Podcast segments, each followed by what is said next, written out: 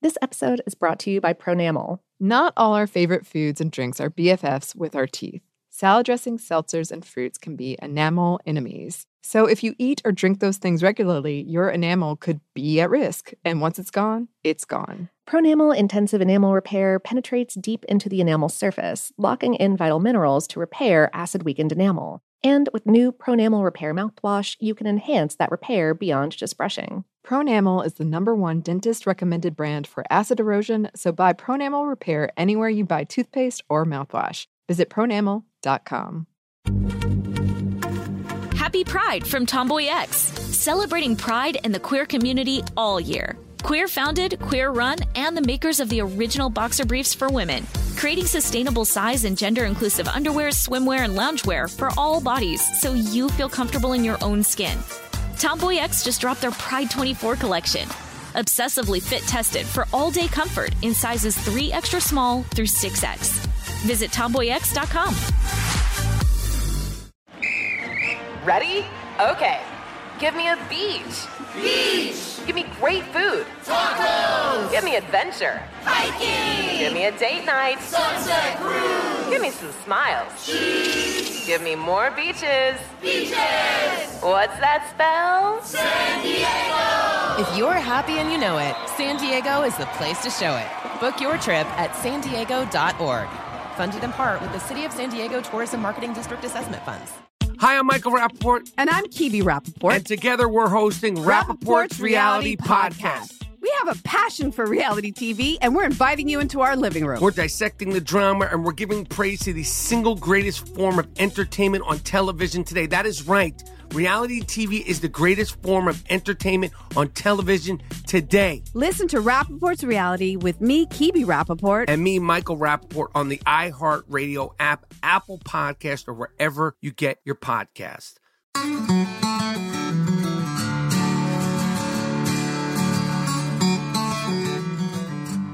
Hello and welcome to Savor. I'm Annie Reese. And I'm Lauren Vogelbaum, and we've got another bonus episode for you today. Yep, another Saturday bonus surprise. Although you could be listening to it whenever, as we've as we've said, we can't control. No, your fate is up to you. Your fate is up to you. And today we are releasing the interview we did with Alan Muskat, a, a forager, a philosophorager, and stand-up myco comedian. Those are his words, not ours. That Mike myco median. myco median, excuse me. Um, that uh, we we got to talk to and sort of go on this adventure with when we were in Asheville. Uh, yeah, yeah. We um we quoted him pretty extensively in our uh, once in a lifetime meal episode, and the entire journey that we went on with Alan was so delightful that we we really wanted to share it with y'all, and, and especially if you guys are interested in foraging and in weird types of mushrooms, then. As I said, an absolute font of information about these these sorts of things. So, um, so we, yeah, wanted to let let you listen to it. He is a leading authority in the field, as he says. He says he really knows how to pick them. He has a woodsy Allen nature. Puts the fun in fungi, and he's the champignon, which is a French mushroom pun. Anyway, These are all from his website. Yeah. Um, but but yeah, so he runs a, a food foraging tours out in North Carolina. Um, we were r- really glad that we got to talk to him, and uh, we hope that you will be glad to listen. Hello. Hello. Who's who? Hey, I'm Lauren. Lauren. Good yeah. to meet you. You too. I'm Annie. Annie? Dylan. Dylan, yeah. Welcome. Yeah. Thanks for meeting us. Yeah, yeah. Uh huh. Our Lyft driver was slightly concerned, but we told her that everything was going to be fine. I hope so. Yeah. um, well, I was out preparing Oh, our cool. location, which is uh, two or three minutes into the woods. All right. Yeah. Let's let's go on in. Yeah? Yeah. Okay. Yeah. And maybe you could tell me a little bit about what you want to do.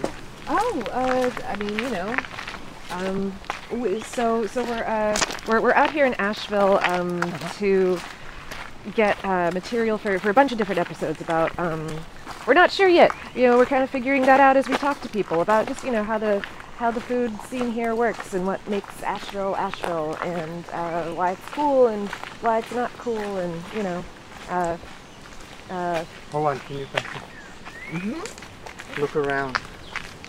Uh-huh. Oh my goodness. Now watch. Hold on. Also Yeah. watch where you step. There's a lot of poison ivy here. Oh. Unfortunately. yes, good to know. Good to know.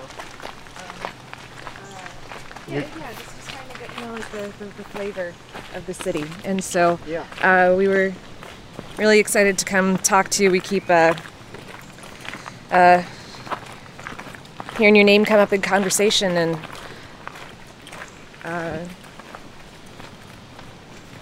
just how much You know what? What all the how how cursing is about. how foraging works. Yeah. And how how you work.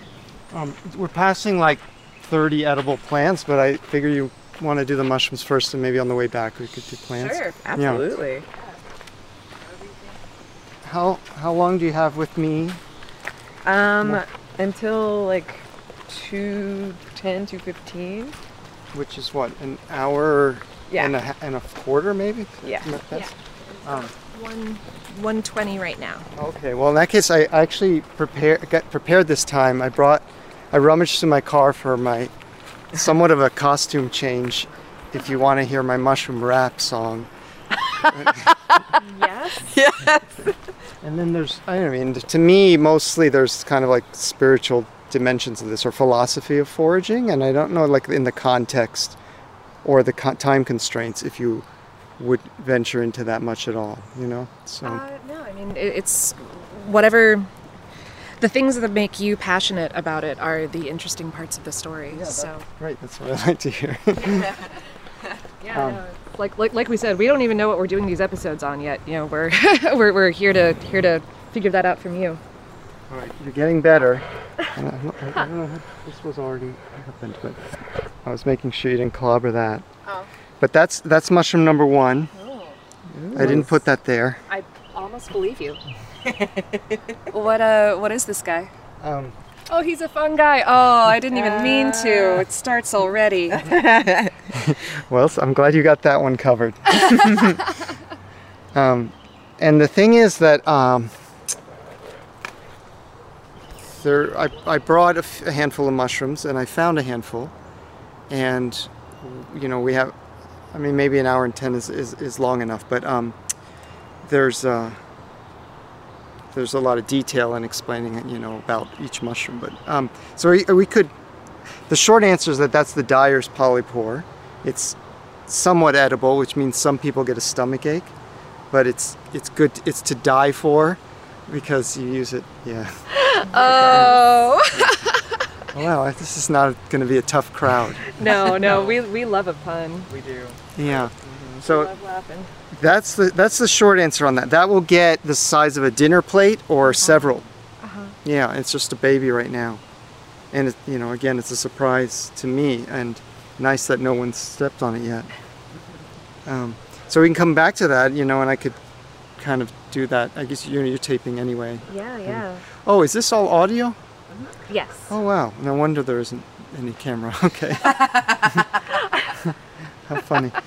Um, all right. Well, um, yeah. Then, then, um, you know, I, I could go ahead and tell you that the, one of the interesting things about this mushroom is that um, I was invited to Winston Salem some years ago for a commemoration of the anniversary of a mycologist whose name was Schweinitz, and this is uh, Phaeolus and I means named after this guy Schweinitz.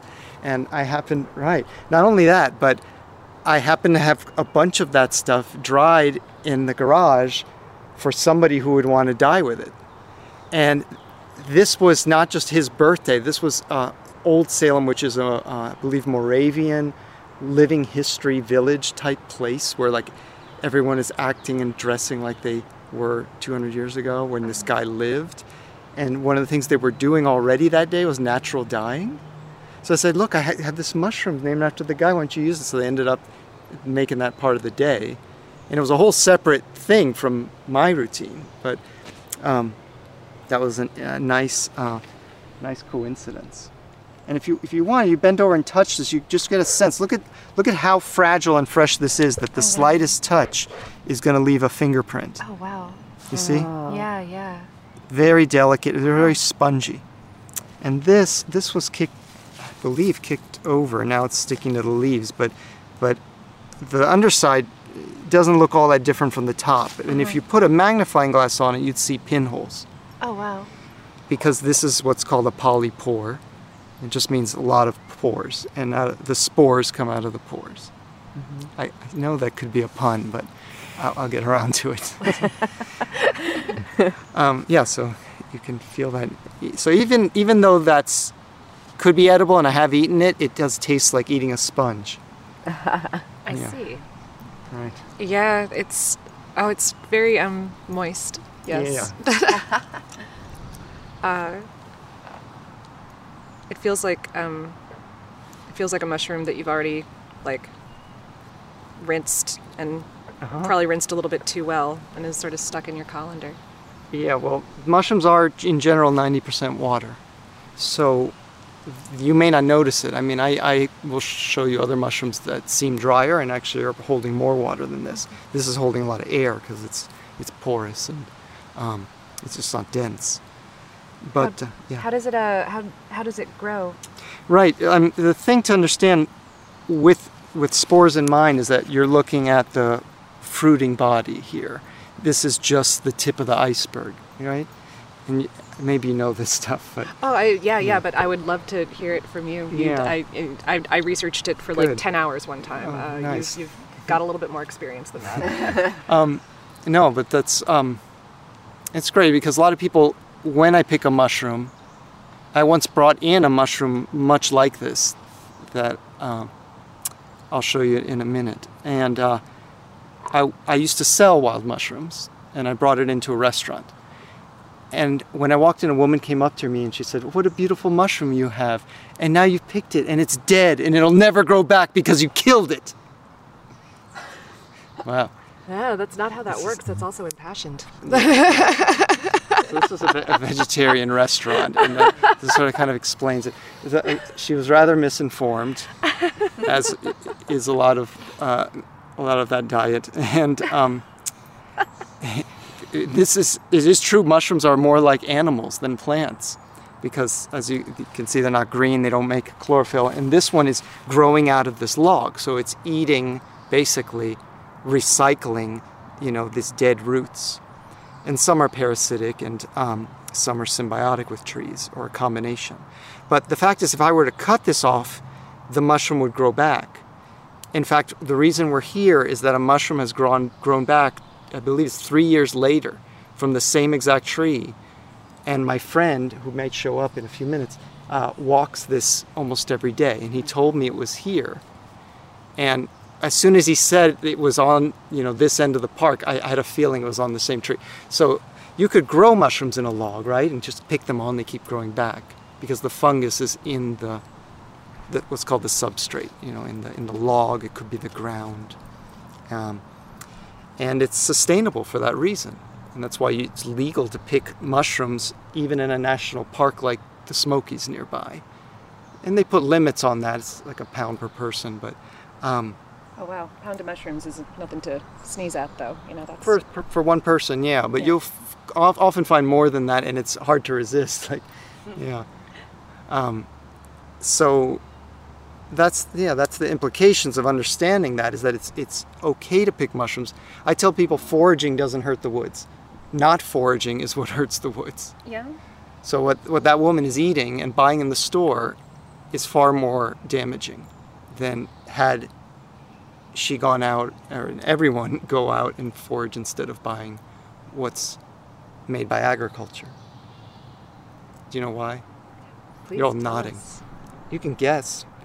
Oh, uh, you know, this is growing from the resources that are freely available to it. You're not adding any, pardon me, um, you're not adding any, uh, you're not using a drain on the electrical system, on the water system. You're just letting it do. Yeah, that's um, that's part of it, but it's worse than that. Uh, y- the agriculture means to grow in a field. That's what agra means. If this was, judging from the age of the trees, uh, you know, clear cut maybe uh, 80, 100 years ago tops. Pretty much ev- 99% or more of the, this area was also anything that's forested. And that was done for agriculture. And uh, so that's the single most damaging thing humans uh, do is try to grow food. Yeah, so you're, you're right, but it was actually far worse. And uh, irrigation actually creates deserts. Uh, So people don't realize this is very relatively sustainable. Um, yeah, all right. Well, that's that's one of the one of the four myths of foraging. We'll see if, if you guess the rest. I'll, I'll address those. the other three. Um, do you want to walk a little more? Sure. Yeah. Okay, you first. I want you to keep your eyes open. yeah. Okay. Oh. Oh, yeah. Dun, da, da. Oh, wow. They're Yeah. beautiful. Yeah, so this is the one I was just talking about, and um, I, uh, I, I, I was surprised at how much there are because right, he said, um, said there were eight, and I know that each one of these can get uh, as big as that.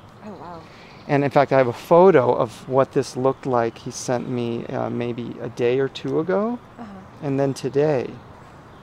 If you um, you want to see, so here's today, right? In fact, one hour ago, and I told him I, I was on my way. You see the tree? So, okay, and that would have been I don't know. It's yesterday or the day before. So Oh, wow. yeah, can you see? Holy heck. Yeah. So in a matter of a few days, that's what why we say things are mushrooming. You know? Hey, yeah. Um, I'd never thought about that before. That's great. yeah. um, so when you if we came back in a few days, that one would be you know m- won't get quite that size, but maybe in between these 2 Yeah.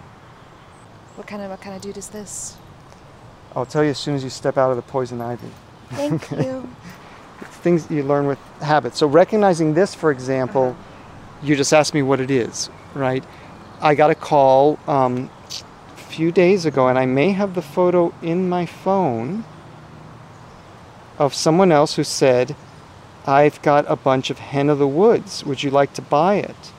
And um, and I said, I, I knew enough to tell him, "Well, send me a photo." Ah, uh-huh. because hen of the woods is very you know desirable. And here's the photos. Um, you tell me is this hen of the woods what we're looking at? Well let me i have to back up. I mean is it does this look the same as that or different? It's more like the Oh. question. It looks enough like it to me that I can't tell just from a, a glance. yeah that's that is a good answer. That's exactly the right answer is you don't know. And uh, these this guy obviously picked them hoping to make a bunch of money and he was wrong. This is the same as this which is not hen of the woods. Now what this what this shows us here maybe vaguely i'm going to show you another picture that someone sent me yesterday of the same thing and you'll see why it has the name um, that it does. So this is the same thing. Oh, what is wow. different about that The, the, the color is a little different. Right. Guess what this. Well, guess what this mushroom is called when it turns from that to that. This is what it does. What would you call it? I don't know. Blackened, roasted. It's the black staining polypore. Black sta- black staining. Yeah. Let's see. Is it another mushroom to die for? Um, it might be. It might be. I um, I, not that I know of. Um, but you would think maybe with the bla- turning black, it might be. Yeah. Now this, no one's touched this. No one's damaged it. It's so fresh and new. It's not turning black. But even just a heavy rain Oh, really? will, might soon do that. Wow. Um, Huh. The other neat thing about this is we've caught this so early that it may actually still be tender enough to be edible. Oh, wow. The reason this guy won't make any money with these old ones is that they, it turns tough as like leather and really fibrous. Huh. And in fact, what I want to do is give you a sample. So I'd like to pull off the bottom of here. Um, gosh, and it may be even too fresh to get a sense, but. Yeah, so here's a piece for you, and then try to try to tear this apart lengthwise after you check it out. Right, and then Yeah. shred it, and you see that what is going to become like like rope. Huh. I didn't say it was safe to taste. I thought you knew it. I mean, got I'm- you. you never watched The Princess Bride where they both drink the deadly. Yeah. Is it is it safe to taste? Um, yeah, but taste doesn't mean swallow. So, it's good.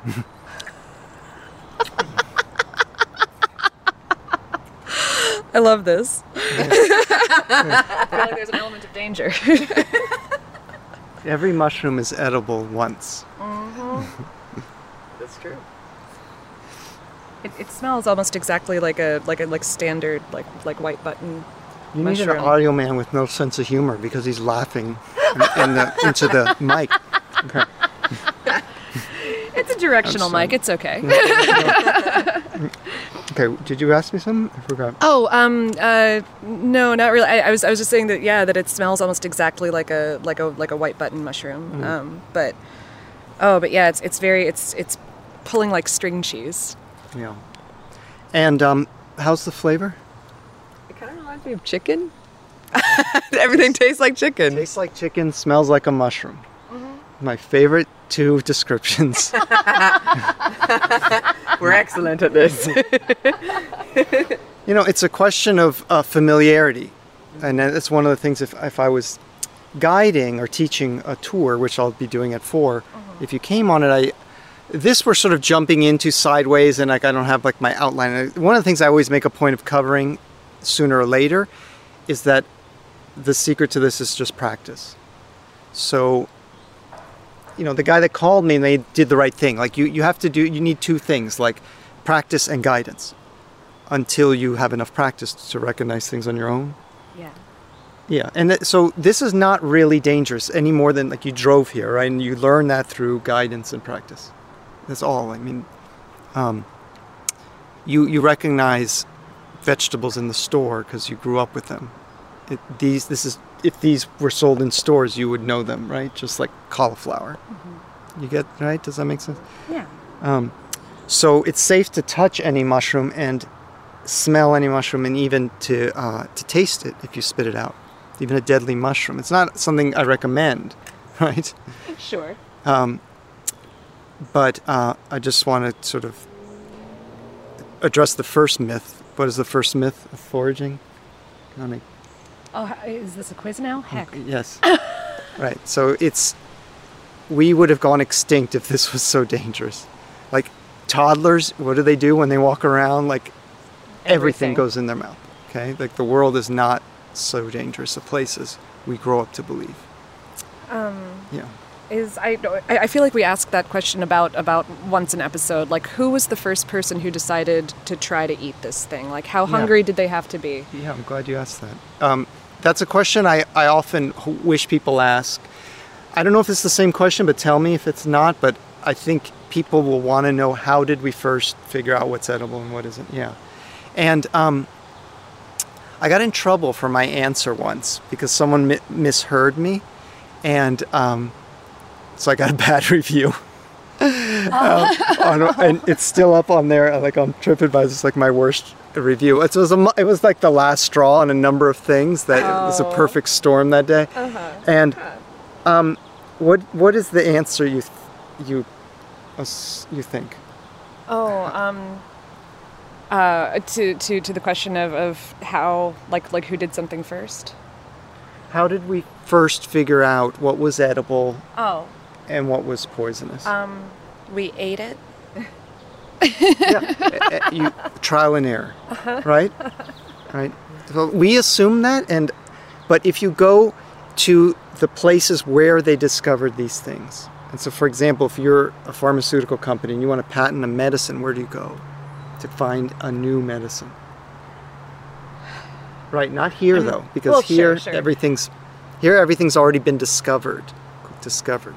But where where can you go where no one has like discovered a plant in the sense of describing it scientifically and registering it? Oh, uh, rainforests. Yeah. So you go down to the Amazon, and you don't just like start looking because this is why you all called me. So you find you get guidance. So they know that.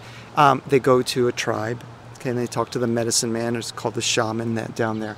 Now, and the shaman tells them things. There are millions of plants out there. He tells them, well, you have to combine this one with this one and prepare it this way. It's not even knowing the right plant. Mm-hmm.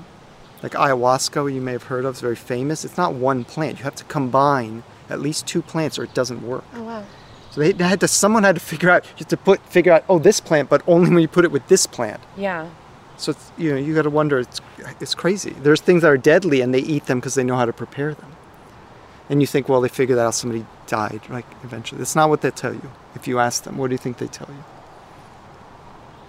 I mean, most things aren't aren't deadly poisonous in general. I- It'll make you real sick. It might make you wish that you were dead for a hot minute, but uh, but I mean, also we've been around for you know we've been doing this for ten thousand years or so, so we've had a minute to. To what? But to figure it out, to to do that trial and error, to you know have a real bad bout of diarrhea and be like, hey guys, don't eat that one. Okay, that's the same answer. right?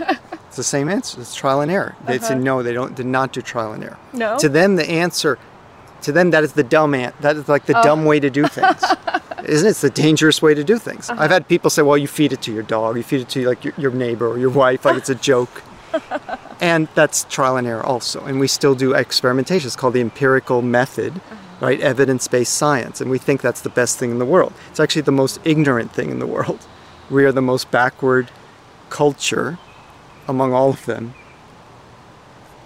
And when I tell you why, you either will think I'm crazy, like the lady did, or you might you're gonna forget it tomorrow because it's too weird, or um, you might think it's a sign that three birds just flew right over us in succession. Um, I'm sure that the shaman would say so. But what does the shaman say? Like, if you don't know enough about something, what, how do you find out more? What do you usually do to learn more about something? Oh, I Google it. Exactly. so, 200 years ago, what, did you, what would you do? Uh, ask ask someone uh, older and wiser. How about 50 years ago? Library. Yeah. So you look it up in the library, and now you look it up on the internet. But before that, you had to ask somebody. So nowadays in school, we don't get trained to ask people, we get trained to look things up. And if you ask someone, let's say you're taking a test and you ask someone next to you, what's that called? Cheating. So the smart thing to do is to cheat.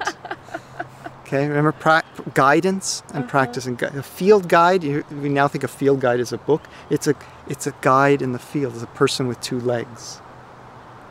So the only good field guide is one with two legs. You learn a lot if you, you just have to be aware and pay attention. And, and a lot of times talking to people reveals a lot too. And um, one of the answers you often hear people say with trial uh, after trial and error is you watch animals and what they eat because a dog you offer them something they'll smell it and they have some kind of like instinctual computer right back there and that that is a approaching the right answer but it's not true because a lot of animals can eat things that are deadly to humans. Sure. um, and um, and they can't eat things that we can eat because we prepare them correctly. Um, so that's not quite the answer but it is in the it is have to do with observation. So uh, the other answer is well you just learn that the shaman learned it from from his parents Uh-huh. and and backward and backwards what's the problem with that answer Somebody had to have been. yeah it's an infinite regression do you need a prime, a prime mover i think it's called like a first cause and um, who was the first person you're back to the same question so the um, if you don't know something about me where's the best place to find out more You, hypothetically. Right. And if you don't know something about this plant, where's the where's the best place to find out? Who knows the most about this plant? The plant. Yes, so So. The plant doesn't talk. okay. Or, I mean, I haven't witnessed it talk personally. I'm not going to say for sure either way. Um, so you compare it to other plants that you've seen? All right. Well, you know that's uh, that that would be what I, I would maybe call like a rational approach or a cognitive. Again, that's that's a Uh-huh. scientific approach. You're Uh-huh. using an existing body of knowledge, uh, so it's not. You you were onto something there. You're, but you're you're still not. Uh, yeah, by by doing that, you're still not actually paying attention to the plant itself.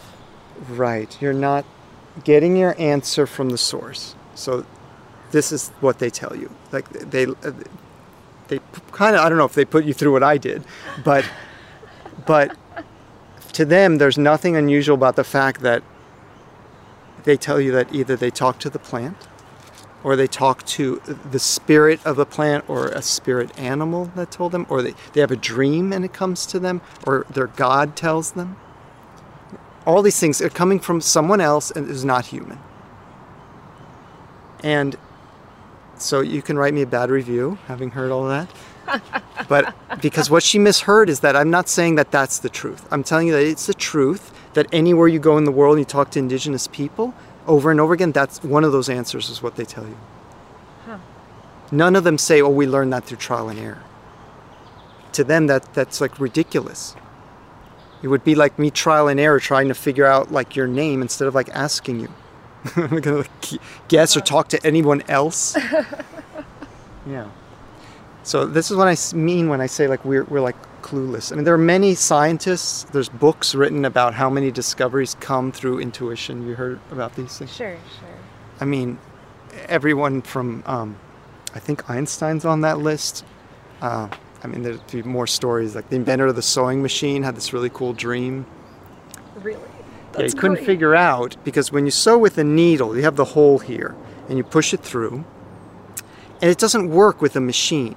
And I, I'm not sure I understand it or have the time to really explain it. It just wouldn't work. And this was, I think, Singer, or maybe he's the guy who popularized, but the guy who eventually figured out how to do it. He had a dream that he was captured by a, a cannibalistic tribe, and they were, he was being cooked in a pot, and they all started shaking their spears. And he looked up, and the spear had a hole at the tip, not at the base. He woke up from the dream and he realized, oh, I'm going to put the hole at the tip instead of on this end. And then he, he invented the sewing machine.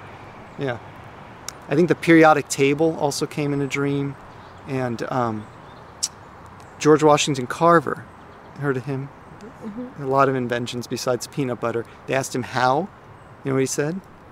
I talk. I love the plants and I talk to them and they tell me things. So he said the guy who developed the spineless cactus. You know how he did that? Luther Burbank, so probably the most famous plant breeder known. He talked to the plant. He said like. It kind of it chokes me up just to say it. He told the plant like it's oh you're safe. I'm going to take care of you. You don't have to. You don't have to protect yourself anymore. Next shoot came out. It had no spines. I think it's in the Secret Life of Plants, a whole book full of this stuff. Mm-hmm. Yeah. So, we we think we like to think we're smart. and We're we're one of the most ignorant cultures there ever was. We were we were talking on the in the car on the way up um, about yeah all, all the research that's been done into how much uh, how much you can affect a plant's growth by Yeah. by your temperament towards it.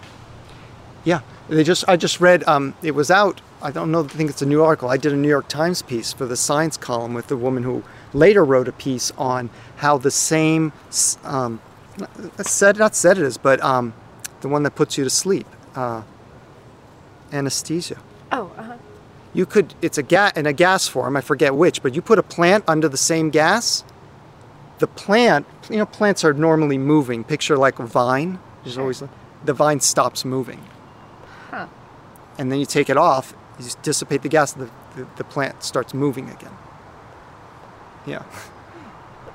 So that the- notion is that the consciousness that we have could be the same in some ways as the plant.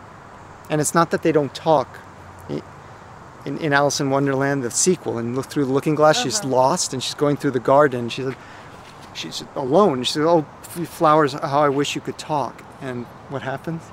We can talk. Yeah. We're gonna sass you real hard. Yeah, exactly. They do, and we could talk just about like you and, and a great deal louder. and then she goes, "Do- "Can all the plants talk?" And um, and the rose said, "Yes, we can, but we it's not polite to speak until spoken to, and we really w- were waiting to, to he- you know for when you would say something to us." Wow. Yeah. Pretty cool. Um, all right, now that you've I've thoroughly probably trashed my credibility. Not at all. Oh, okay. Um, then uh, black staining polypore, okay.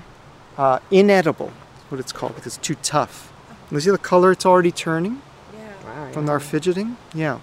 So by the time you get home tonight or go to sleep, if you are sleeping on this trip, No, not Annie. this will be like black. Yeah. Yeah.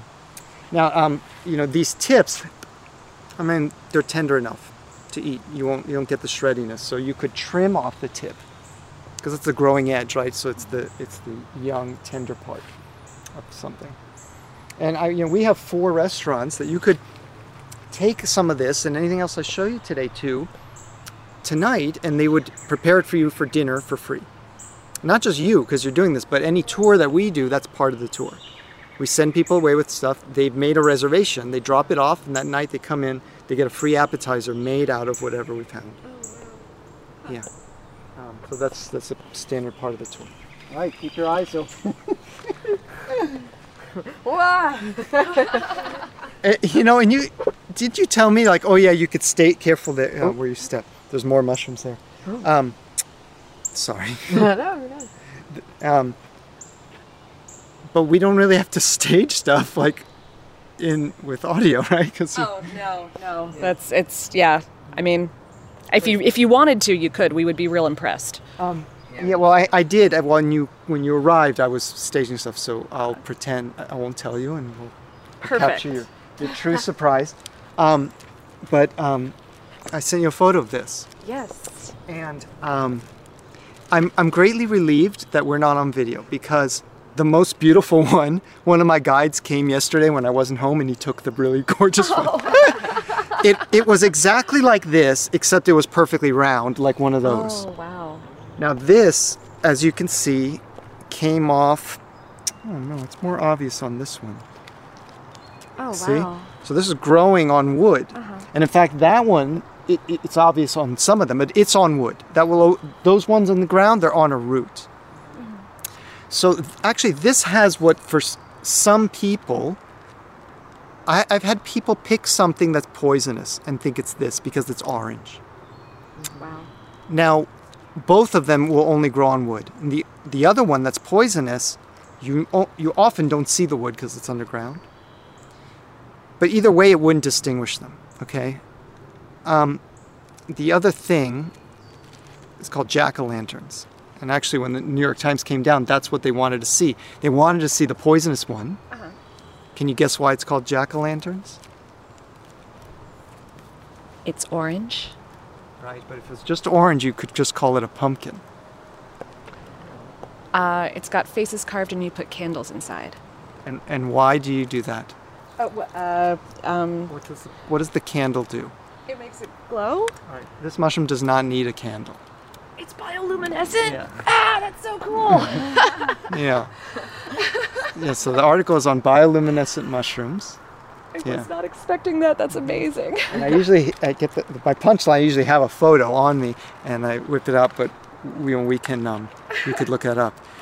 And um, now, people will eat that one by accident, and it glows green. You know, only, not in the top, but the, in the gills. You know how mushrooms have gills. So it's green in the gills, and it will make you green in, in the gills. um, and it won't kill you. It will only make you wish you were dead. mm-hmm. Now, I guess the point of all that is um, I picked these, so if it wasn't, if I trimmed them, you may not know if they were on wood or not. But a lot of the point or importance of identifying things has to do with seeing them in context. What do they grow on? What habitat are they in? Like, was this a field? Some of these things will only be with trees because they're they're symbiotic. They're mycorrhizals is the term. So um, I was going to plant these, you know, to look like they were on a log, which would be more realistic, you know. Um, Then on a basket. Yeah. um, and um, you have any questions about Chicken of the Woods?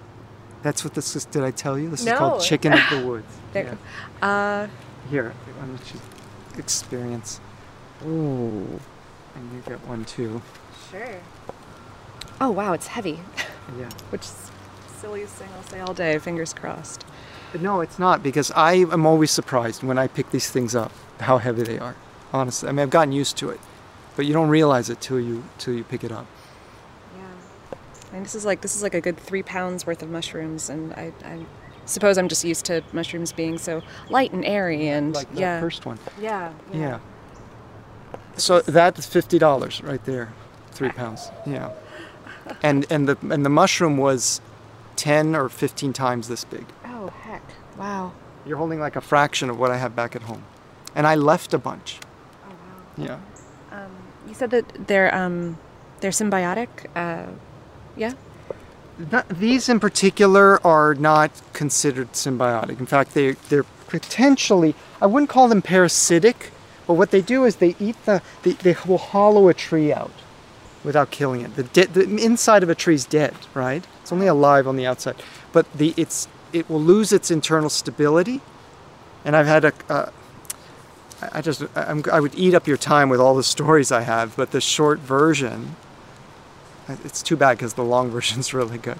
But I'll give you the punchline, and we'll see later if you have time. But I left. Remember, I told you I left some. I left it to grow. When I found a huge one in front of a guy's house, I left some to grow. When I came back, the tree had fallen and crushed the guy's house. There's photos on my website. Oh Yeah. wow. It almost killed him. He, he woke up at four in the morning. A branch this thick had la- came through the, the roof and and hit the ground um, like a few feet from his bed Oh my in the middle of the night. So this can do that. This mushrooms are recycle. This is nature's recycling system. So it, it can dissolve wood. It can eat um, plastic mushrooms. You know, you know if you read that stuff. I did not know that. Yeah, there's a kit you can buy. You feed your mushroom your recyclables, and you can eat the mushroom. You do eat the plastic and break it down so well that the uh, hydrocarbons are um, are gone. Now, I still wouldn't eat the plastic. I mean, who knows what it doesn't break down? It's in trace amounts. Sure. Heavy metals don't get broken down, but they do get concentrated by mushrooms. Um, yeah, so that's called bioremediation or mycoremediation. Yeah. Um, and it tastes like chicken, which you'll find out if you you know you want if you want to take some to a restaurant or home and you know cook it up.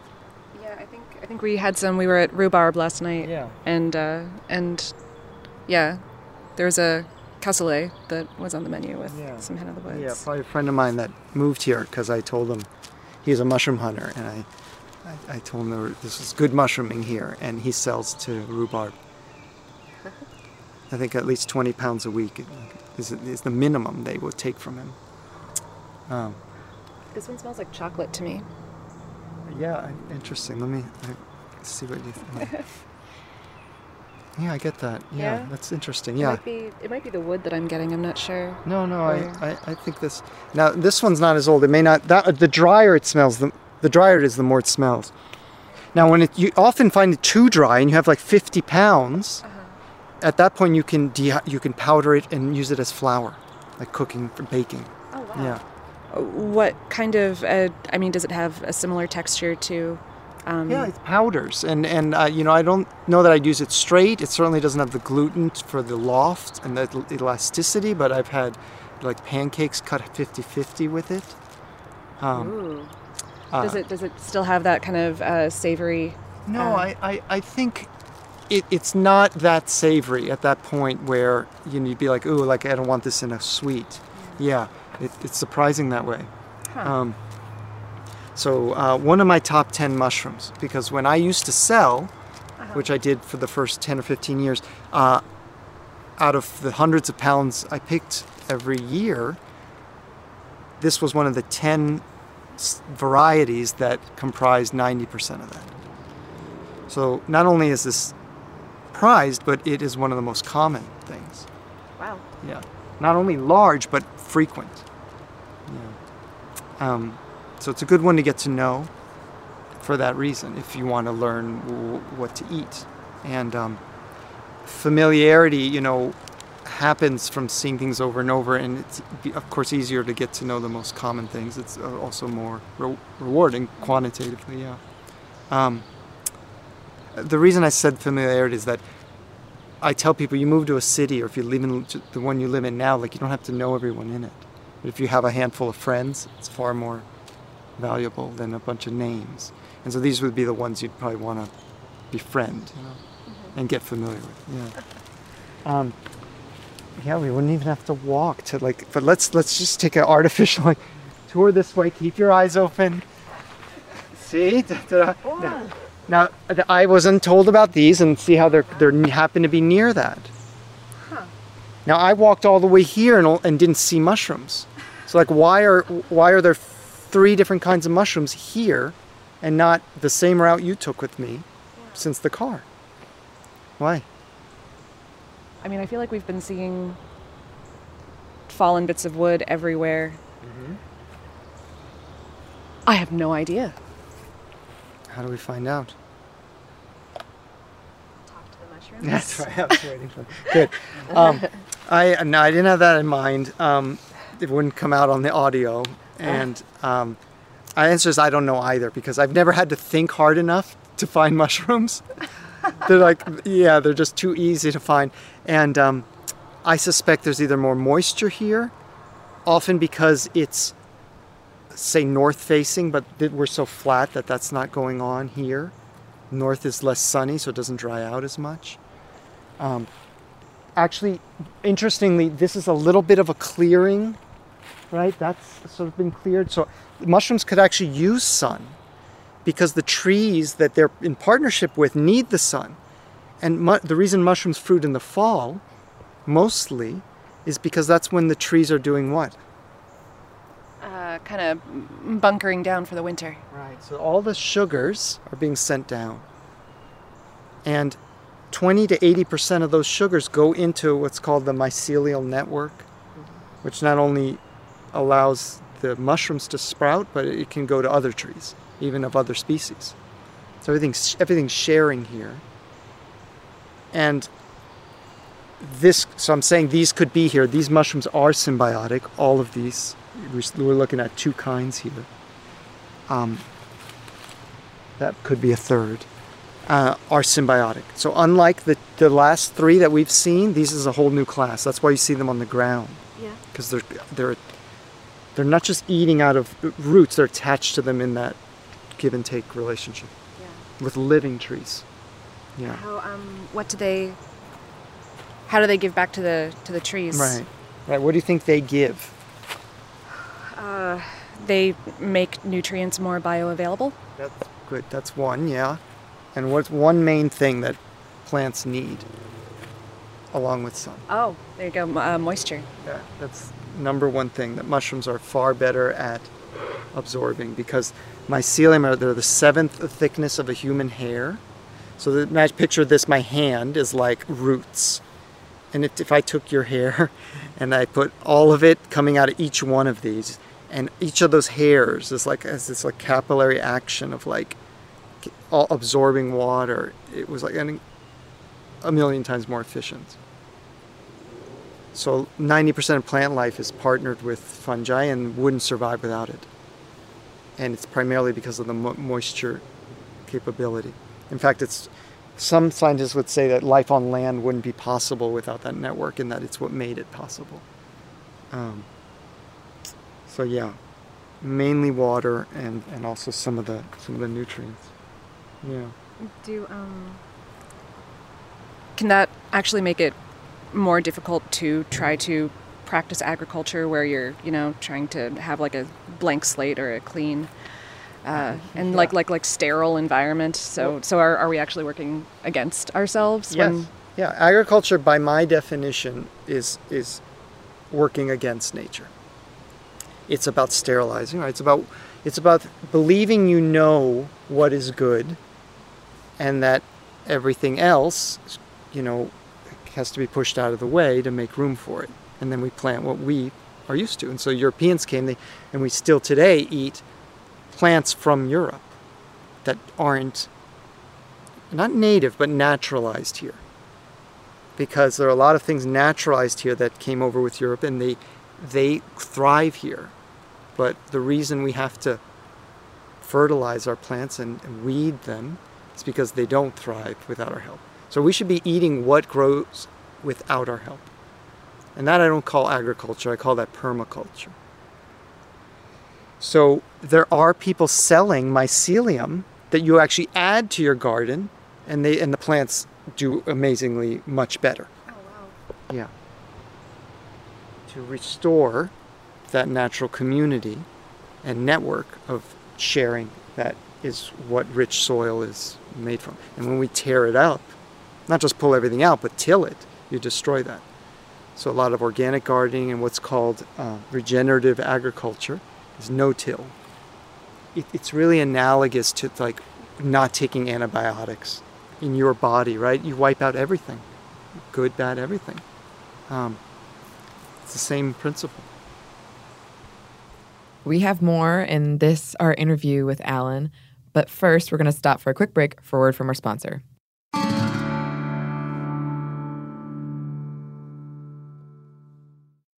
Happy Pride from TomboyX. We just dropped our Pride 24 collection. Queer founded, queer run, and creating size and gender inclusive underwear, swimwear, and loungewear for all bodies so you feel comfortable in your own skin. Visit tomboyx.com to shop.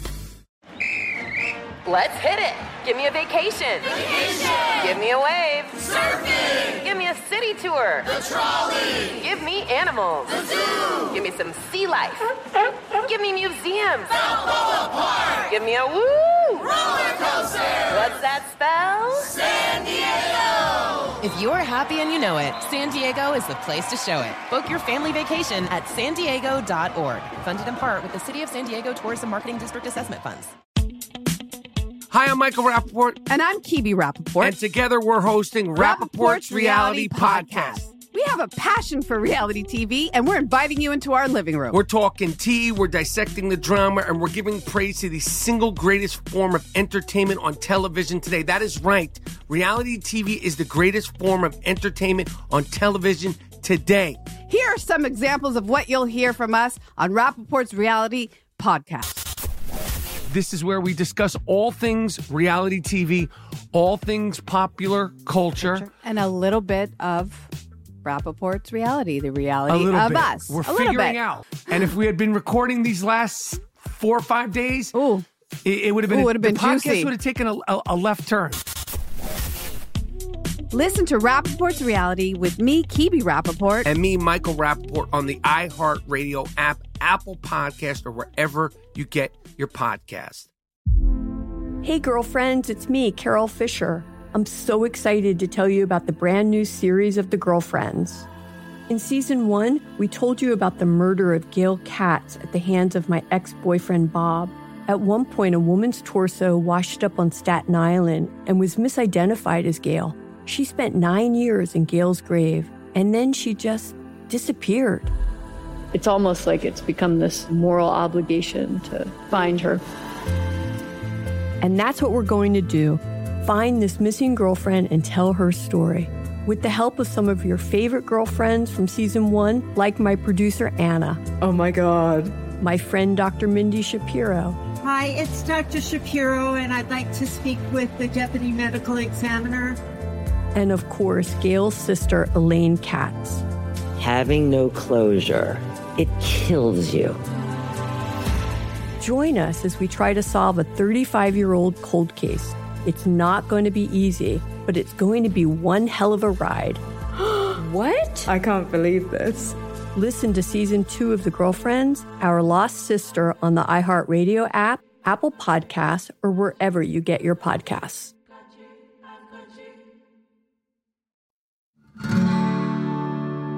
And we're back. Thank you, sponsor. Now, back into the past, in time, in the woods with Alan. I feel like a lot of people are too impatient to ever try to come out and do a thing like this. I mean, you, you, you give tours, uh, and, and you've, you've certainly been doing it for 20, plus 22, 23 years. years. Yeah. Um, but I, I guess how how do you how do you learn how to slow down enough to do this and and and do the talking and do the listening? Yeah, thank you. And I appreciate this turns out to be more uh, le- slower than I expected. You know, visual one usually is like kind of superficial and yeah, and it's all chopped up and um, that's a really good question and it, I think it sort of comes at the heart of what because I I was pretty choked up. I'm listening to a a book on tape called Lost Connections by Johann Hari. He also wrote a previous book on um, opiate addiction crisis. This one is on depression and the epidemic. And in both instances, what's missing fundamentally is reconnection. And that's what we have to slow down to do. And you're asking me why, how do you get people to do it? And, um, you know, our business is doing, is doing great. I mean, we've doubled five times in the last like seven years. I mean, um, but still, most people uh, don't go as slowly as we have, and I wouldn't have the time to explain everything like this, uh, which is why I appreciate this. And I think the reason for that is we're in what I would call chronic fight or flight, right? Hypervigilance, like we got to beat the clock. Like have to check our cell phone. I think on average, six and a half minutes is like the, um, you know, American average. Um, we're always on edge. Like you know that. Oh yeah. Yeah. yeah. But to me, the essential thing, I tell people, even if you don't leave with anything in your basket or nothing goes in your mouth, you're still fed. Because I mean studies have shown like cortisol levels are lower after you go out of the woods. There's, there was a study where a prison had half the inmates facing nature and half of it facing the courtyard. It is in this book, and I've read it before. It's also in um, uh, Last Child in the Woods about nature deficit disorder, which is his term that he coined. And it turns out, uh, I don't remember the statistics, but I think the inmates were, were astronomically more likely to either have diseases or to act out when they had no nature connection, even just looking out the window. You know. Um, and uh, so we're like a plant without roots, you know, and we are literally shriveling because we're not connected. I, I say that you could, I think maybe I got it from the book actually. You know, you can have four walls and a roof over your head and still be homeless. That's why my business is called No Taste Like Home. Because that's what it's about. It's not about like getting a bunch of food and turning this into another supermarket, you know, in a shopping spree. I mean, that brings, that draws people and it's fun, you know? But what that is a taste of is, is literally the Garden of Eden that we all lived in. It wasn't a myth, and it isn't a myth. This is it. Like it exists. Like I can go out, you could drop me anywhere, you know, in the world, and I would like, you know, survive. Like I have hundreds of things I know I can eat for free. I mean, the, the, I'm not. I mean, I'm not t- t- touting the Bible, but it's a really familiar um, metaphor. That it, it's not a metaphor. It literally says what you know. Remember what happened when we get kicked out? What, what happened? What was the what was the curse? What happens when we get kicked out? What does God tell Adam and Eve? That's a great question. See, we don't. okay, so 50 years ago, everyone would know. If I tell you, you'll remember. Yeah. He said. He said, by the sweat of your brow, you will till the soil, you know, until you you go back to dust. Um, like, literally, you will have to go do agriculture. You'll have to, yeah. You'll have to work. You'll have to. Yeah. Yeah. You can't just eat fruit from the trees and stuff. I saw Simpsons episode in the Garden of Eden where like a pig walks up and he lays back and he's like, "Here you go, like uh, roast ribs." And Homer just like takes the ribs out, of, starts eating them out of the pig. but the fact is, like, life is only hard for us by choice. We've created scarcity. The, the world is not as dangerous a place as we think, and that's the second myth. Is that I'm sorry, the third is that there's not enough out there for all of us. or we're too we're too many people and there's not enough nature left. I, I, I used to think that was the only one of the four that might be true. I don't believe that anymore either. Because foraging isn't about like what we're doing today, like going and just like grabbing everything. Do you know what the word foraging means? Like what what what is Like the etymology? Yes. I do not. if you speak French or if you know the word foray, if you ever studied military, you recognize that word? I, I'm I'm getting closer. Yeah. A foray is where you is where you attack, say, a village or a, a, a um, sleeping army. You just kind of hit and run. The word means to pillage. So I'm not really teaching foraging. That's the lens that we have. That like, okay, you're going to go in the woods and just take. That's not what hunter gatherers do. So hunter gatherers, which means all of us. I say BC, before Costco. like we sustainably forage for you know m- you know whatever you want to count it millions or 200,000 years in the case of homo sapiens. Um, granted our, our numbers were lower and we did we did like wipe as far as we can tell wipe out a lot of megafauna. So it's not like hunter gatherers were like perfect you know but um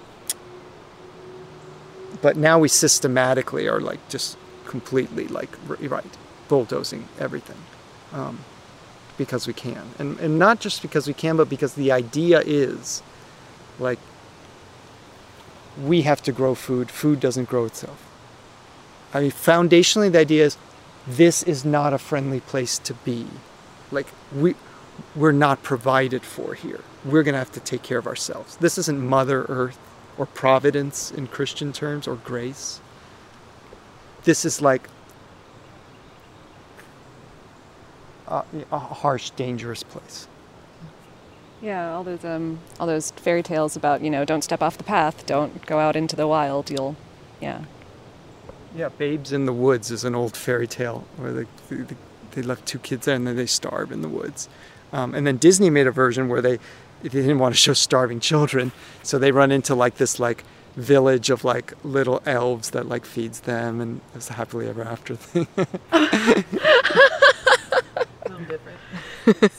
I'm sure the moral was still there. yeah, in a way, it's, it's actually more accurate. We consider that a fantasy, right? But I'm telling you that th- this is home, and these there there may not be elves in pointy hats here, but the, there is we a have to bring our own pointy hats. We are the elves. Yeah. yeah. So uh, that was an immensely long answer. I'm sorry.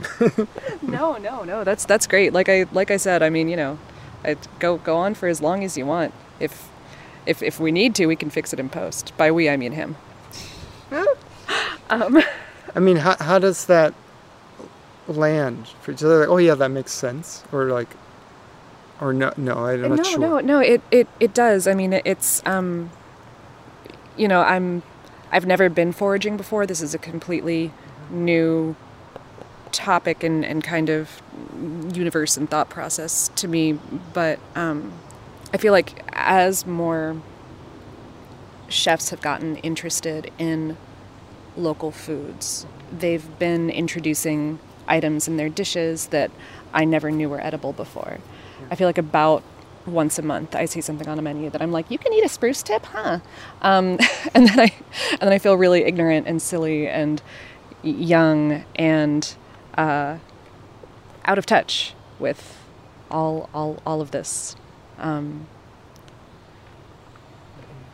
how um, you you said you said that you guys have like what like like like five times as many people now as you had just a few years ago.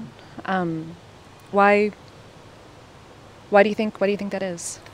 Yeah, uh, seven reasons. okay. And uh, just to back up, fill in a little piece. And Oh, one of the sure. reasons, and these are in no particular order, but um, one of the reasons is that the, f- the food is more ecological, which is what I just explained. And part of that realization, as you said, there's interest in local food and in farm to table, and this would now be forage to table, you might call it.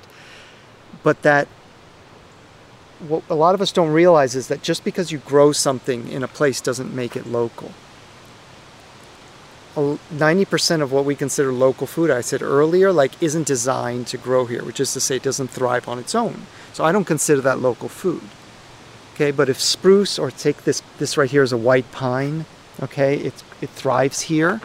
You could use the, those tips like the spruce tips, um, similar tart, sort of resinous flavor. Um, that's what I would call something local, okay? And so that's one of the seven reasons. Better for the planet. The other one is better for you because BC, right? We all ate wild food. So the simple answer as to why it's good for you is not like, well, what people ask me, what vitamins does this have? What nutritional value does that have? And I tell them, look, on average, wild food is 10 to 50 times more nutritious. And there are figures on that I can refer you to. But it stands to reason that we, if we eat what we ate for hundreds or thousands or millions of years, that's going to be better for us. This is the paleo diet argument. Yeah. It's the same reason why you want a low carb diet. That's that's not really natural. You want grass fed beef. Uh, we need omega 3s, which we lack because we have grain based diet. It's why grain and gluten free is important. All these things are new. And by new, I mean 10,000 years old. That's, that's like yesterday. We're not designed for that.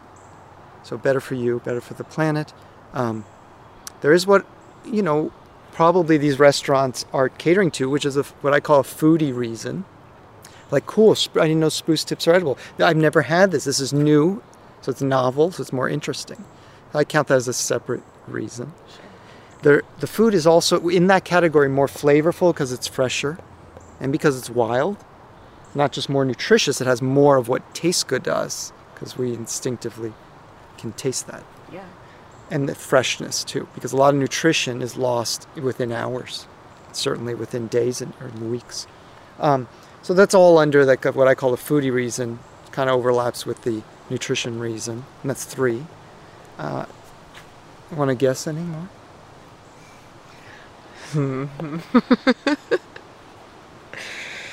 I remember what I said before. Like I, you could drop me somewhere and I could survive, right? So, yeah. what would how would you call that reason? You're distracted by by possible food here. Sorry. Bring the microphone. Let's see wh- whether the mushroom says it's edible. It said, "No, not me. Eat more chicken." What kind of what kind of mushroom is that? Um, well, we'll come back to the our topic. Okay, okay, sorry. all Yeah, right. yeah. I- I, I- am distracted by a- possible food all the time. Hands on break. This could be uh, Russula emetica. You know what an emetic is?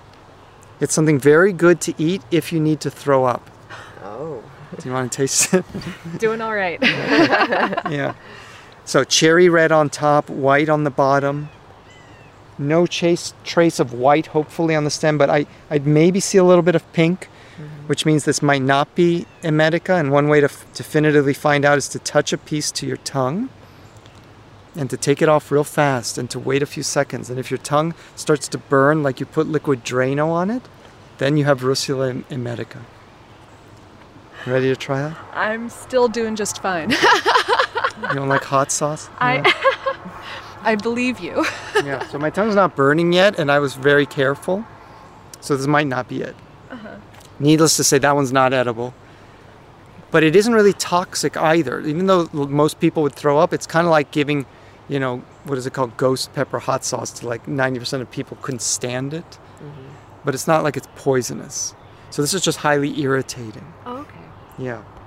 And you can pickle it and you can cook these things, like things like it, like the one over here. There was one here. See how it's not cherry red? This um this is actually related but not the same one. Wow. Okay? they're probably 10 to 20 red and white mushrooms in this genus I called Russula. But the name that I usually use is brittle gill, and you can see how why that is. Oh wow. Yeah. Oh, that wouldn't wild. happen with one of these. So, um, see, it just mushes. This is old, that's why it's, it's beat up. All right, so, not, so not edible. This, this might be edible. I actually am no expert on Russula. Okay. There's only six people I understand in the world who are experts on this genus. We'll give you a pass on this one. Okay. Now, there's people who eat all of them. Maybe they avoid the one cherry red one. In Eastern Europe, they, they, they just eat them all. And they, you know, they like the spiciness, doesn't irritate them. And here, I, I actually don't serve them, except for a few that I know, I, I stay away from them. And because we're not used to it. And, and it's, it's, it's kind of a sense of that, dan- that danger thing where, like, you wouldn't put an Aborigine in the wheel of a car who's never driven before and say, go. And so where we're not used to eating these, like we might react to them. And if we try to identify without being used to doing that, we wouldn't do well either. Yeah. Right? Yeah, same thing with the ghost pepper hot sauce. You know, Uh-huh. uh, if, you- if you give that to someone who doesn't like spice at all, then they're not going to have a nice day. But, you know, Dylan's going to drink a bottle and not break a sweat. Well, why don't we get him trying that? He Good question. would he'd be coming out on the audio. Exclusive. Food stuff exclusive. Um, so I still owe you four Oh, reasons. yes. Um, fourth was independence. Th- That's what I call it, right? Self-reliance. So you have preppers. It's like everything's going to fall apart. Um, so all of these, as you could see, overlap somewhat, but there are people focused on that reason. And, and I don't market to that crowd necessarily. Um, five, it's free. Uh, you save money, right? And that's simple. And um, people appreciate that. And that was one of my first reasons before I understood the rest of them. Uh, six, um, it's reconnecting. So I talked a bit about that. I talked a lot about that. So I don't. And then and then the seventh, which is really a combination of the of the of the first six, is that it's fun. You'll ask people like, you know, why is it fun? And a lot of them haven't thought about it. But it's usually when you when you if you can get them to think about it, it's one of the first six reasons. Yeah, it, it, feels empowering, right? You admire somebody on these survival shows, right? You know, and you think, well, what a cool challenge. And part of that is that we, it's it's it's our nature to be able to do these things, you know. Why, uh, why this area? Why here? Yeah, yeah. Um, well, you can you could forage anywhere, and I didn't choose this area as a forager. I was interested in foraging, but I was not planning to make a career of it. It turns out you're standing in the most biodiverse temperate region in the Western Hemisphere, and the second most in the world.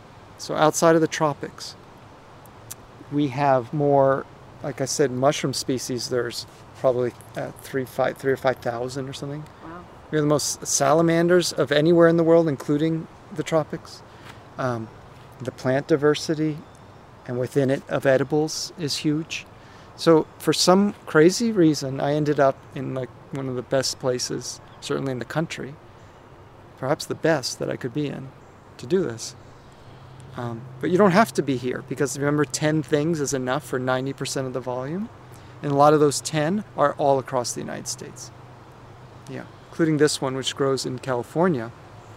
This is called the blusher. So all this redness you won't see over here as much uh, on a younger one. These are the same mushroom, younger. And um, maybe this one that's protected by leaves. It's probably not quite as quite as Oh. beat up. But this started white. Huh. And you might not know it's the blusher until you damage it, just like the black one turns black, this turns red. And um, often you will op- break it open and there'll be like tunnels where like insects have, have there it Oh, wow. have been, you could see them. See the real worms? Yeah. Yeah. Fortunately, they're edible. Good. yeah. There's no- extra protein. Yeah, exactly. so this is a tasty mushroom, and it's related to a deadly one. So a lot of people will not eat this group called Amanita. If you have trouble remembering that name, there was a song in the 80s about it. It goes, I wouldn't if I were you. I know what she can do. She's deadly. ma-" Remember her this one? It goes, oh, here she comes. She's a man eater. you could dub in like, Absolutely. yeah, and um, I'll never forget it. No. I certainly will I will not forget this. Yeah, good. I think about it every time I hear that song. Um, that one I made up. Believe it or not, yeah. All right, so this is going in the basket because we could eat these. And um, out of the basket, although, yeah, I told you I would bring you these. Now, remember how those turn red? These turn green. So here's younger, Uh-huh. and this is older. Oh, wow. And I was very careful with them because anywhere you damage it, it turns green. But what I want to show you, here's my knife, is um, the full experience of this of this mushroom. So we'll see what this one is like. There it goes. That's what the fresh mushroom looks like. You could see some of that here. And um, in, in fact, that that is a, a sort of a juice that will come out. And um, try not to cut myself, but this one has dried out, so I'm not gonna have the easiest time showing you that you can um, you can sort of do like temporary tattoo with it. This one's juicier. You probably get a little more out of it. And um, if you want, I'll, I'll cut into this one. Sure. But um, let's put this one down. What do you want? To, what do you want to make? You like tattoos? I could see that. Right, we'll try to match that. Oh boy. Wow, look at that. The older one was juicier. Isn't that odd? Well, we didn't. You're off the hook. We won't get, won't get a tattoo today. But um, it's uh, I had a business card with this on it and with the with that cut, and you could see the blue, and people swore like I had doctored it up in Photoshop because it this one isn't even fresh. I've had it for um, two days, I think, sitting f- until you showed up. Imagine when it's fresh. Yeah. It's in, very intense. Oh, that's wild. I think I actually had to tone it down because people thought it was fake. This is fake. photoshopped. Yeah. Yeah. Um, Oh, it's so wild. Mm-hmm. A little. Ta-da! I don't even realize I'm doing it anymore. Yeah. Perfect. Yeah. Um, yeah, people say that one all the time. Isn't that funny? I mean, you think about the way people use wild, like people say wild mushrooms for shiitakes on a menu because people, oh, wow, wild. Like, it just has the appeal. It's that freedom, I mean, that is in our bones. I mean, we, we're, we're domesticated, you know, we're, we're caged. Like, we live in a zoo. That's where we live. We live in, in boxes, you know. Um, you do. I say it's not just the food that's wild and free when you eat this, you know.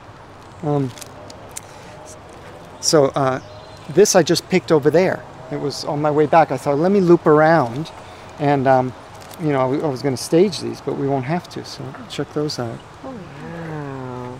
Very, very firm. Yeah, Yeah. really fresh and solid. Um, the bad news is uh, we'll, we'll find out, but probably very bitter. Yeah. Yeah. Sometimes I'm I'm wrong because there's I think a lookalike that's not bitter.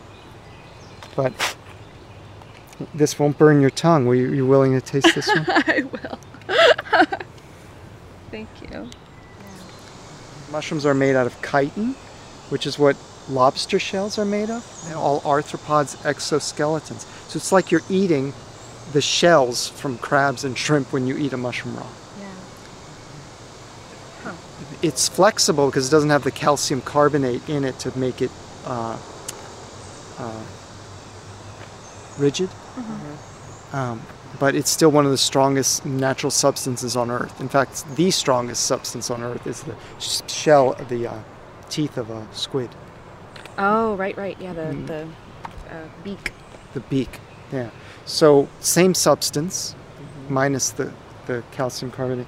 And um, some mushrooms are toxic raw that are edible cooked, like morels, which are common, oh, popular. really? Chanterelles, you can't eat these things raw. Huh.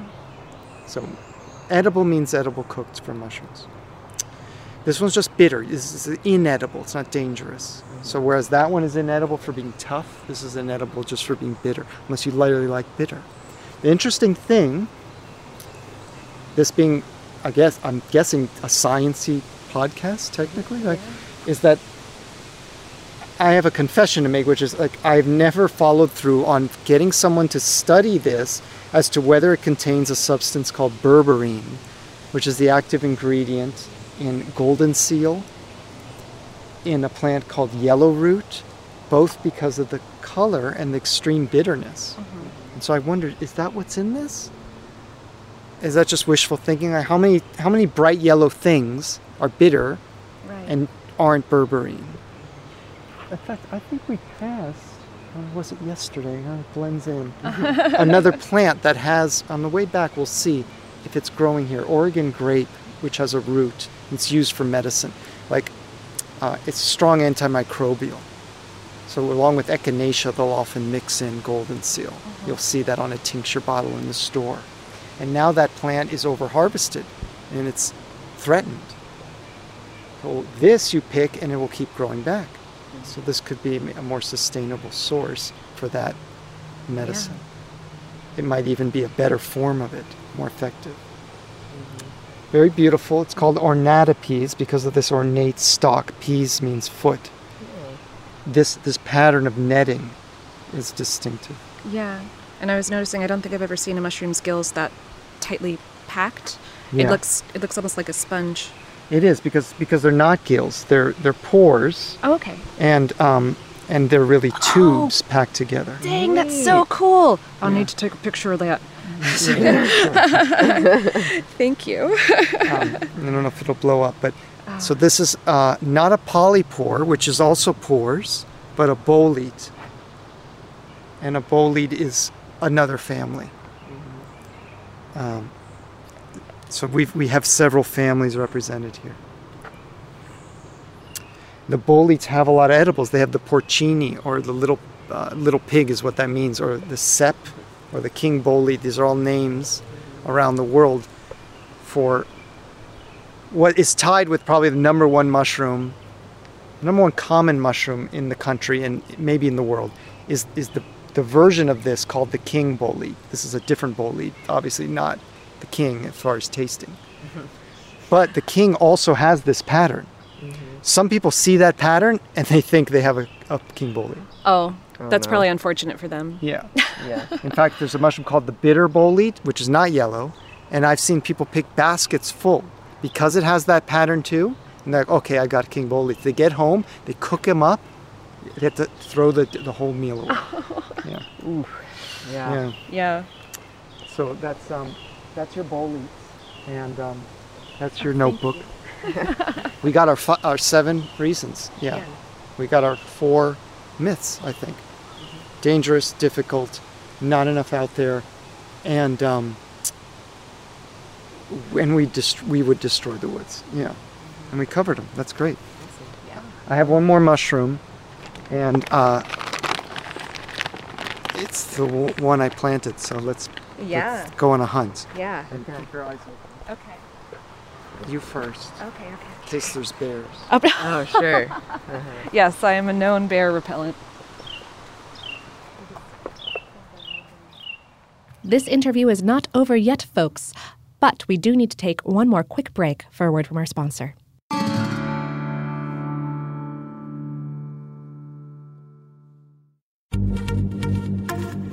Pride from TomboyX, celebrating pride in the queer community all year. Queer founded, queer run, and the makers of the original boxer briefs for women, creating sustainable size and gender inclusive underwear, swimwear, and loungewear for all bodies so you feel comfortable in your own skin. TomboyX just dropped their Pride 24 collection. Obsessively fit tested for all day comfort in sizes 3 extra small through 6X. Visit tomboyx.com. Let's hit it. Give me a vacation. Vacation. Give me a wave. Surfing. Give me a city tour. The trolley. Give me animals. The zoo. Give me some sea life. Give me museums. Balboa Park. Give me a woo. Roller coaster. What's that spell? San Diego. If you're happy and you know it, San Diego is the place to show it. Book your family vacation at san diego.org. Funded in part with the City of San Diego Tourism Marketing District Assessment Funds.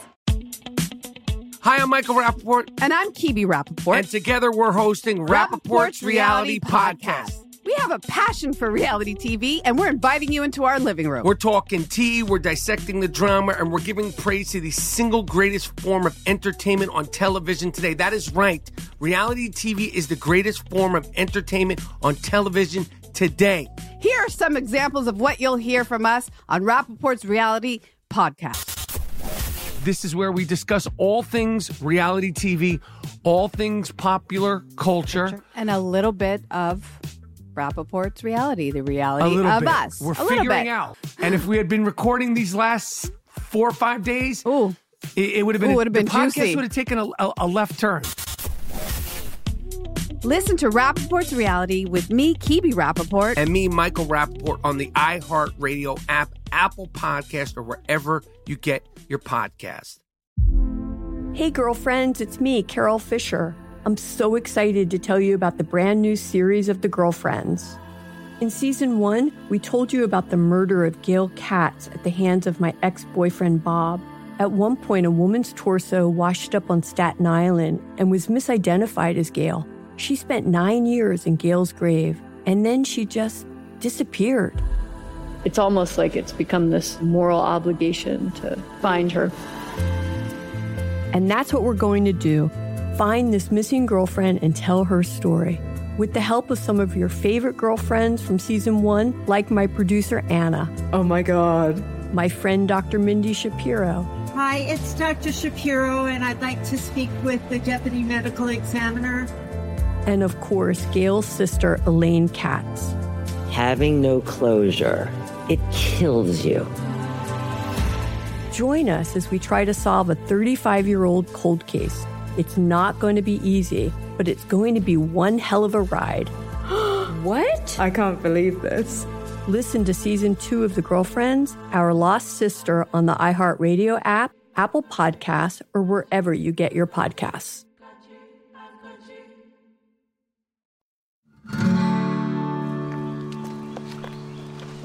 Let's stop here for a minute. Now, what did you notice? Uh, there's a really cool spider web. This one? Yeah. Yeah. What's cool about it?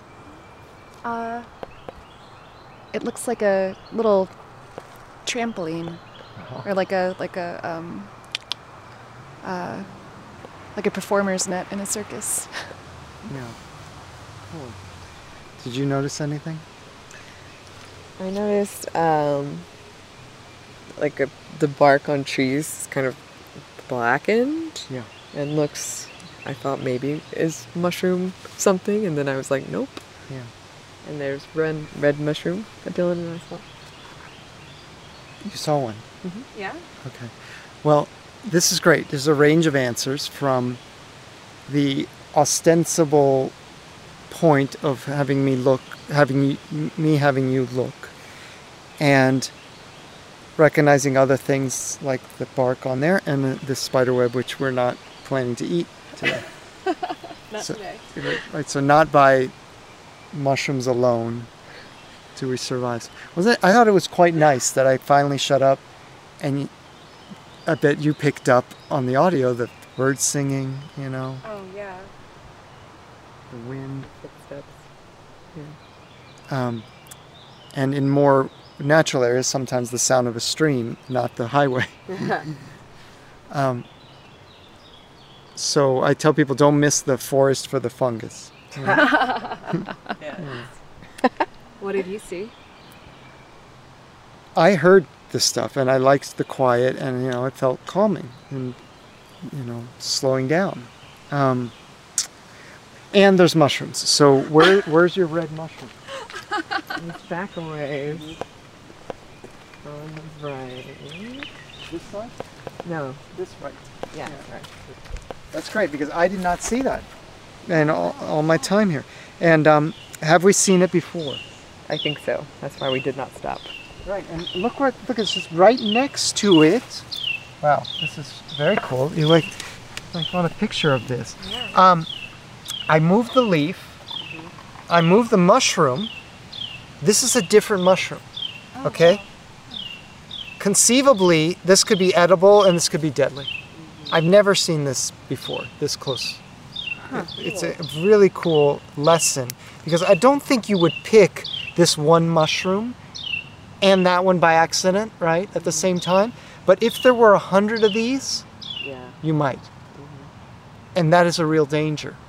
Not because these look alike, but because you stop paying attention. Mm-hmm.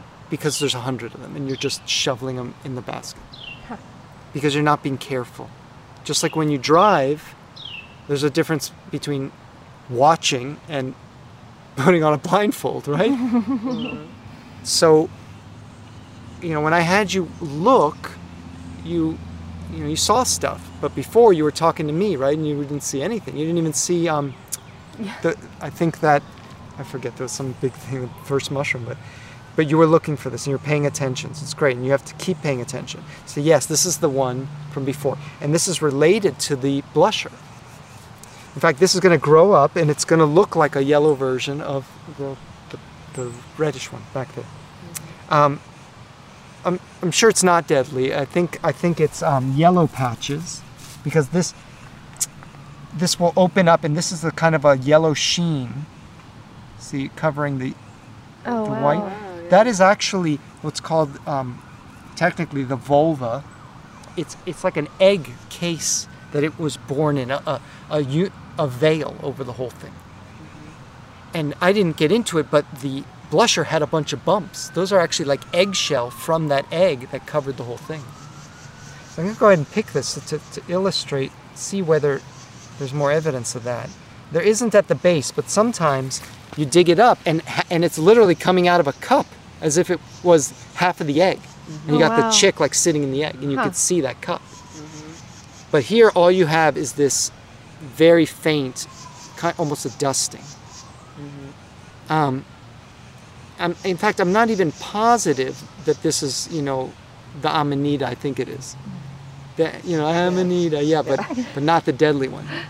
Um, so, um, but this one I'm I'm certain is a Russula, which is that brittle gill, and, and you can see the, the, the easy way it crumbles. I don't think this is the cherry red one that will make your tongue burn because it's got that variation, you know. Oh, just kidding. no, I'm not getting anything. So, some people would just eat this without even knowing more mm-hmm. specific, without knowing the species. They know the the genera, the genera, which is the general, you know, term for it. Cool. These are not the ones that I planted.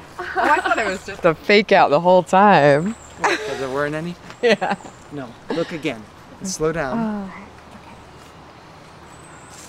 fact, I've, I've now found two more that I didn't know were here. Oh, jeez. Well, there's one. Great. So that's that's one I didn't know was here. And by the leaves. Uh-huh. right, so come from from this angle and Oh yeah. believe it or not, like that's what I thought this was. Oh. It- It's Oh. Huh. clearly much darker. Yeah. Um, and watch out, this is all poison ivy. Thank you. Um, yeah, a little bit of exposure actually uh, can, um, right, accustom you to it, but too much will actually make you more sensitive. So this was like this, and there wasn't going to be a cup there, but one thing you can see is this ring. Right. uh, what what what are those? I've always been curious. Th- That's the partial veil. So a mushroom is maybe as an as an amanita that's born like in a ball. And and the ball breaks out and you have maybe the cup there and you might have the eggshell on top. Uh, but then it opens up and here it hasn't opened yet. It's a button. But when a button opens, it leaves a seal often and this is the seal. So I open up and there might be a ring here. There might be bits hanging off of here, but that's because you know, it was sealed there. Not every mushroom, this mushrooms don't have seals, but amanitas generally do. Not all of them. In fact, those blushers or back there might have rings also. Yeah. And on top, there's a little bit of warts. The blusher were full of them, but here's a little bit of eggshell from the egg that this came out of. This I think is called yellow patches. Like it's um, debatable on that ability. Most people would be like unknown. So like, oh no, it's it's amazing how gray area there is when there isn't a tradition to learn from. Um, yeah. Now, still, this you've not found the. Okay, great. Intentional, yeah. oh yeah, there's there's a little buddy. You do a great job of not saying anything. Um, I should, it's like a spiritual practice. I should. um, okay. What? Anything that looks like? Uh. Oh goodness. I mean, you've got a little bit of that veil that there Alright, that so you were there's a talking ring. about. Uh huh. Remnant of the seal. Uh-huh. What else is there?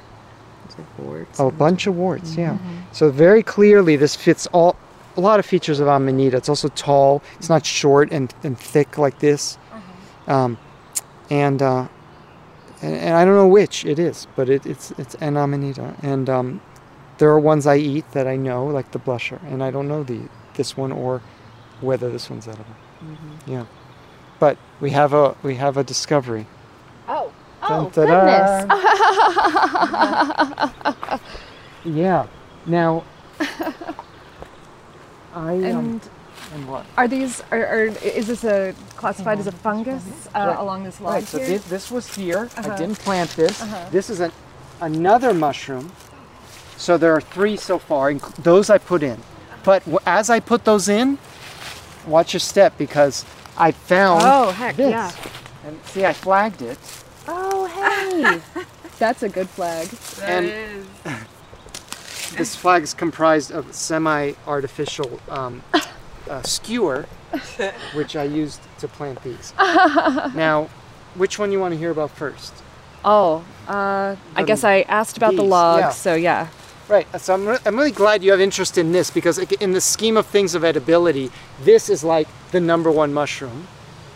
This is like, oh, very common, inedible, and to most people like disappointing because it's also it's known as by many people as false turkey tail.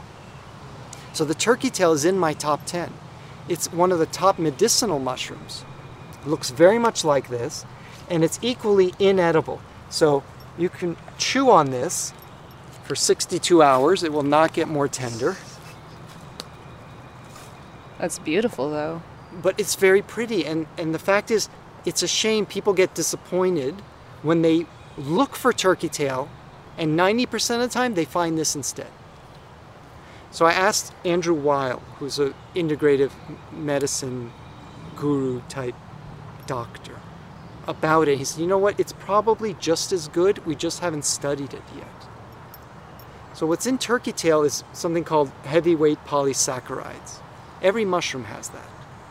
There happens to be a lot in turkey tail. It's maybe something like 50%, whereas Wow. most mushrooms are like 10 to 20%. I don't know how much is in this, but even if it's 20%, if you find tons of this for free, then just use more of this. You know? Um, but it's not studied. You know why it's not studied? Because it's free. Like, why would they bother spending millions of Oh, dollars to yeah. show that it's you, that it works? uh, so, I call it parchment mushroom. That's a translation of the Latin name Stereum. It's a nicer name because sometimes uh, it doesn't happen much anymore, but people used to say I look like Bob Dylan, and I don't want to be called false Bob Dylan. Oh yeah. right? Yeah. he should be called false Alan Muskat. You know, anything? We'll Um, call him. That's all right. I don't want to be hard on him. Rub it in. Can we do this one now? Yeah, please. Okay, now it looks like it might be on this wood, so we're going to move the wood. Okay. And see, the mushroom doesn't move. Oh wow. Huh. It shouldn't be on the wood because if it's what I think it is, it's close. It wasn't exactly what I was hoping. But um, it will never be. I should never say never, but it's a symbiotic mushroom. It's not going to eat a dead piece of wood like that one. Ah. uh-huh. It's got to come out of the ground. So I was right about the genus. This is uh, what in the vernacular is called a milk cap. And let's see if we can see why. Oh wow. Oh wow. Do you see the shiny in it? Look at the drops. Oh, that's You see? nuts. So it, it it's it's called lactation, and this is a lactarius, for that reason. Yeah. Huh. And in the one that I was hoping this was, it comes out white. And I've had people ask me, "Is that is that really milk? Like I'm lactose intolerant. Can I can I eat that mushroom?" yeah, sure. yeah. I gave them the good news that they, they could eat it. And tasted this one before.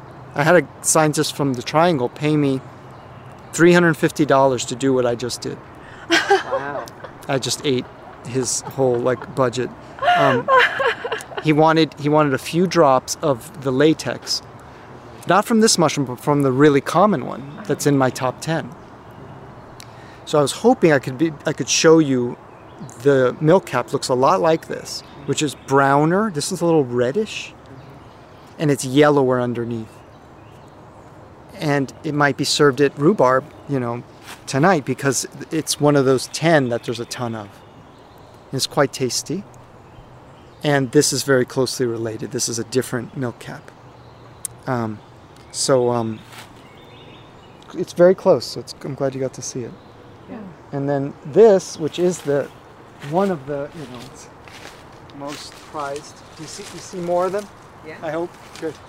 Yeah. Oh, here. Um, you don't need a picture of my fake setup. I you? know. I'm fine. Thank you. Okay, because you could pose behind them. And do, you could do this thing where like you're crawling with the knife. Like we're- yeah. Perfect. All right, so everybody but but but is but is this how they how they just sprout up? Yeah, that's how they would look. Oh wow. Uh, Oop. I, look, I, w- I, I might fake this, but I wouldn't like make it wrong. So- I mean, I'm, no- I have some. I- now put these to your nose and see if you smell them. Oh, You might not with just one. these. No, that, and maybe the underside, or these for sure smell a lot. You get any smell? Um. If you don't put them together, I know. I think those smell. Yeah. Um. The the tops I'm getting this like floral note, and Mm-hmm. the bottoms I'm getting like a pumpkin kind of scent from. like sourdough. That's cool. You all That- have, at least you all have descriptive guesses. no, guess is not the right word. I mean, who's to tell you what it, what Yeah. a smell is? The classic description, and you might not agree, and it varies, is apricots, Oh. Huh. and it might even be cooked with apricots to bring that out. Oh, I see that. Yeah. Um, yeah, there you go. a bunch at once is easier. Perfect. In fact, I have a bag of them. If you're interested, I'll, I'll let you take them. Thank you. Yeah. Yeah. Oh wow. Oh, they're so pretty. So chanterelles. This is the smooth chanterelle. Uh, given the underside is, it doesn't have any a hint really of gills. Here, that kind of does. There are chanterelles that vary. There's a black one. There's blue one out west. We have red ones here. Um, they're they're tasty and um, great consistency, almost like a like seafood. A little bit of like a chewiness, rubberiness almost, like but in, in a good way. Yeah. You know? Mm-hmm. Yeah, yeah, like a like a clam, not like a rubber. I'm tired. Um, yeah, yeah. So, and those are common too. They're in the top ten. So it's a really good lesson that, like the they say, the best things in life like are free. They're also not rare. You know, friendship is not rare. Nowadays, maybe. Um, let's go back to the. Yeah, yeah. Yeah, out of time. out of time. yeah, unfortunately. Yeah, well, we can walk. Start walking back. We could talk, and we didn't really do plants. We didn't do my rap song. It'd be better. Okay, well. And this brings us out of the woods into the podcast studio and to the end of this bonus interview with Alan. It was one of the most interesting interviews I imagine we'll ever do. And it really got me thinking about some things that I have never given much consideration. And I, I appreciate that. Yeah, absolutely. It was paradigm shifty for me. And I feel like every time we go on a we go out on one of these field trips, we meet someone who we are so completely charmed by. Mhm. And and Alan is that guy from this trip. So Yeah. Yeah, I'm glad that people talk to us. we appreciate it. And we appreciate you for listening. Yes. And we would also appreciate hearing from you. If you would like to write to us, you can. Our email is hello at savorpod.com. We're also on social media. You can find us on Facebook, Twitter, and Instagram at Savorpod. We do hope to hear from you. Thanks to Alan for speaking with us. Thanks, as always, to our super producer, Dylan Fagan. Thanks to you for listening. And we hope that lots more good things are coming your way.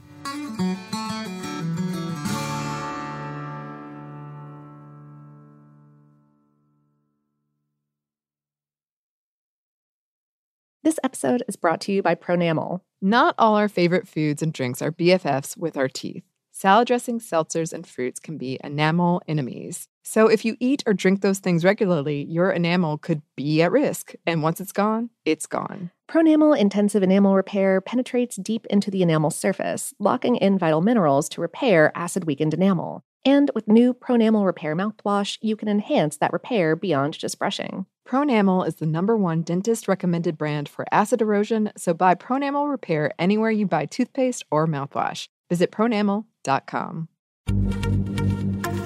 Happy Pride from TomboyX, celebrating pride in the queer community all year. Queer founded, queer run, and the makers of the original boxer briefs for women, creating sustainable size and gender inclusive underwear, swimwear, and loungewear for all bodies so you feel comfortable in your own skin.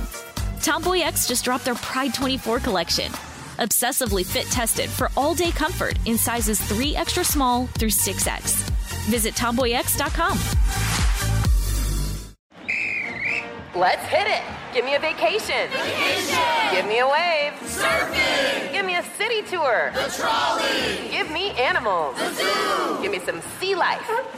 Give me museums. Balboa Park. Give me a woo. Roller coaster. What's that spell? San Diego. If you're happy and you know it, San Diego is the place to show it. Book your family vacation at san diego.org. Funded in part with the City of San Diego Tourism Marketing District Assessment Funds. Hi, I'm Michael Rapaport. And I'm Kebe Rapaport. And together we're hosting Rapaport's, Reality Podcast. We have a passion for reality TV, and we're inviting you into our living room. We're dissecting the drama and we're giving praise to the single greatest form of entertainment on television today. That is right. Reality TV is the greatest form of entertainment on television today. Listen to Rapaport's Reality with me, Kebe Rapaport. And me, Michael Rapaport, on the iHeartRadio app, Apple Podcast, or wherever you get your podcast.